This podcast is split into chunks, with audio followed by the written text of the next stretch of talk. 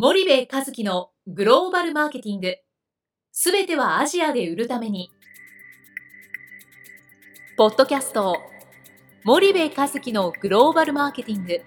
すべてはアジアで売るためには、過去10年間で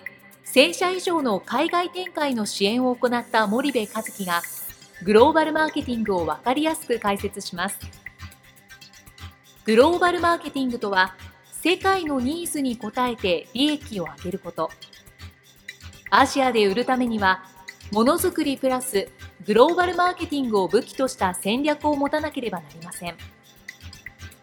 日本には素晴らしい企業が多く存在します。その企業とともにアジア市場を目指したい。再び、ジャパンアズナンバーワンと呼ばれる時代を作りたい。森部和樹は、そんな思いを持ちながら、この番組を皆様にお届けいたします。皆さんこんにちは。弊社より配信中の動画番組のご案内です。弊社ではスパイダーチャンネルという無料動画番組を配信しております。この動画番組は日本企業の海外販売チャンネル構築のノウハウを無料でお届けする番組です。また、グローバルビジネスに関する様々な情報もお伝えしています。毎週火曜日、金曜日の週2回配信。iTunes 内ポッドキャストにてご覧いただけます。iTunes にて番組タイトル名、スパイダーチャンネル、大文字で SPYDERCHANNEL と検索ください。自動で最新動画がお手元に届く購読手続きが行えます。ぜひご覧ください。こんにちは、ナビゲーターの東忠夫です。こんにちは、森部和樹です。じゃあ、森部さん、前回はベトナムの小売市場について概要をざっと、はい、教えていただいたんですけども、はい、今回もう一つベトナム、特有というか、ベトナムは特にそれがはっきりしているということが言えると思うんですけど、はい、ディストリビューターが結構特殊な感じなのかなっていう、感覚を受けるんですが、はい、その辺はいかがでしょうか。そうですね、ベトナムは特に、国によって、ディストリビューターの定義ってちょっと微妙に違ってくるんですけど、はいはい、ベトナムは特にそれがはっきり違ってて、日本の常識でいうとディストリビューターっていうと、言ったらセールスをやるイメージですよね、で、当然資金も回収するし、時にはデリバリーもするけど、基本何か物をデリバリーするっていうのは運送会社の仕事、なので、言ったらセールスをしてくれる、自分たちに代わって売ってくれるっていうのが多分ディストリビューターに求める能力だと思うんですよね。ただベトナムの場合はディストリビューターっていうと、ほとんどがデリバリーをする、会社のことを言っていて、そのディストリビューターでもセールス機能を持っている会社と持っていない会社がもう明確に分かれると、で持ってる会社ってもう規模の大きなところ、主要どころでいうとね 2,30 ぐらいしかないんですよね、であと小さいところ、やっぱりユニリーバーなんかネスレとかね、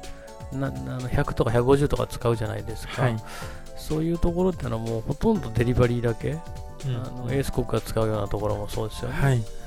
だからそういう意味ではセールス機能とデリバリー機能が明確に分かれてるので、そこが大きい特徴じゃないですかね。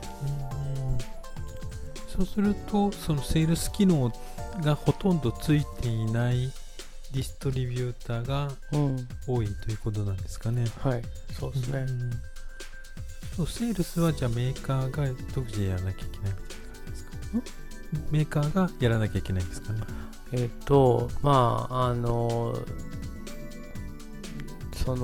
例えば消費財メーカーの場合、近代小売はメーカーが直接セールスしますと、で、チェーンストアなんで、言ったらセントラルにドーンと商品突っ込んで、あとはセントラルから小売側が配下をするっていうパターンが大半だと思うんですよね、で一方でその TT と言われるトラディショナルトレードの方でディストリビューターを活用していく、はい、ただそのディストリビューターも完全にそのなんていうんだろう満足のいくほど自分たちに代わってセールスをやってくれるようなところが、うん、本当に普通にたくさんあるかっていうとそうじゃないので、はい、ある程度自前で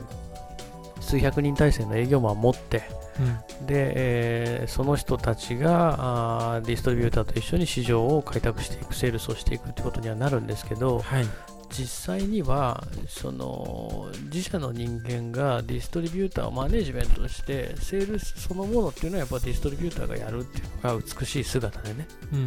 うんうん、そういう管理育成をすごくしていかないといけないというのは一つあると思うんですよね、はいはい、そうすると他の国よりもやっぱ管理育成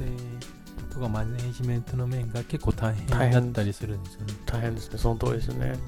他の国だとディストリビューターでセールスしないとかってそんなないですからね、はいはい、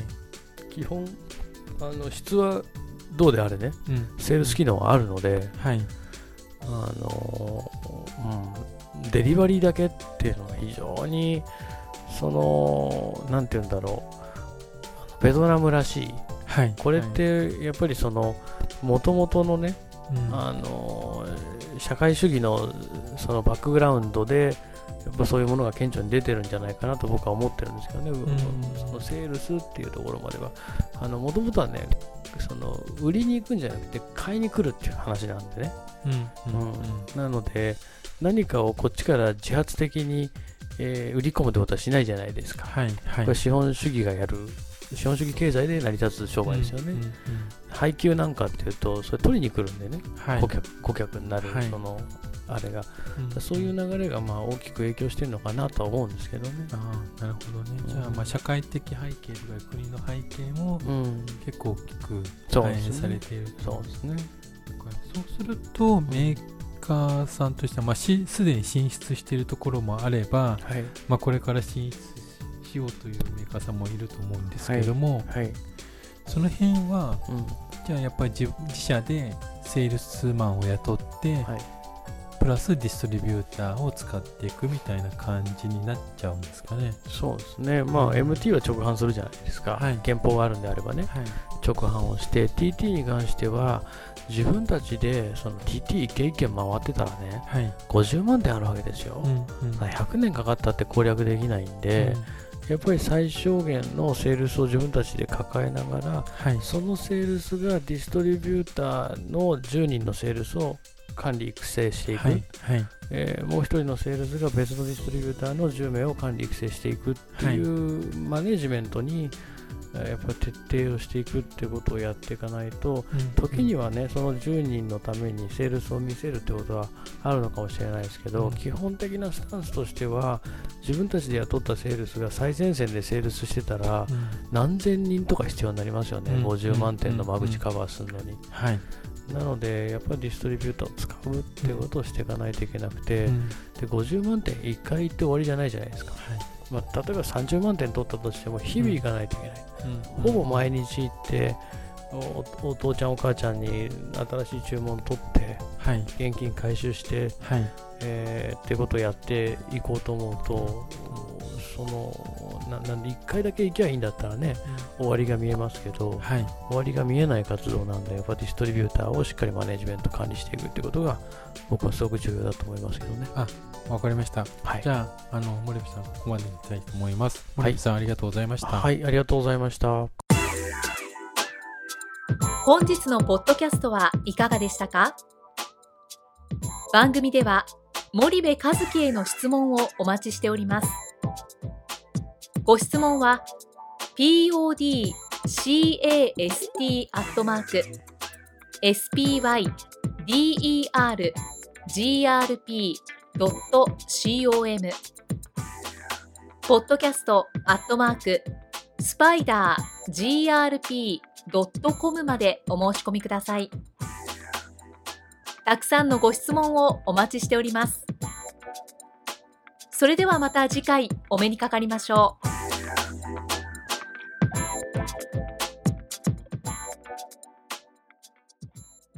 森部和樹のグローバルマーケティング。この番組はスパイダーグループの提供によりお送りしました。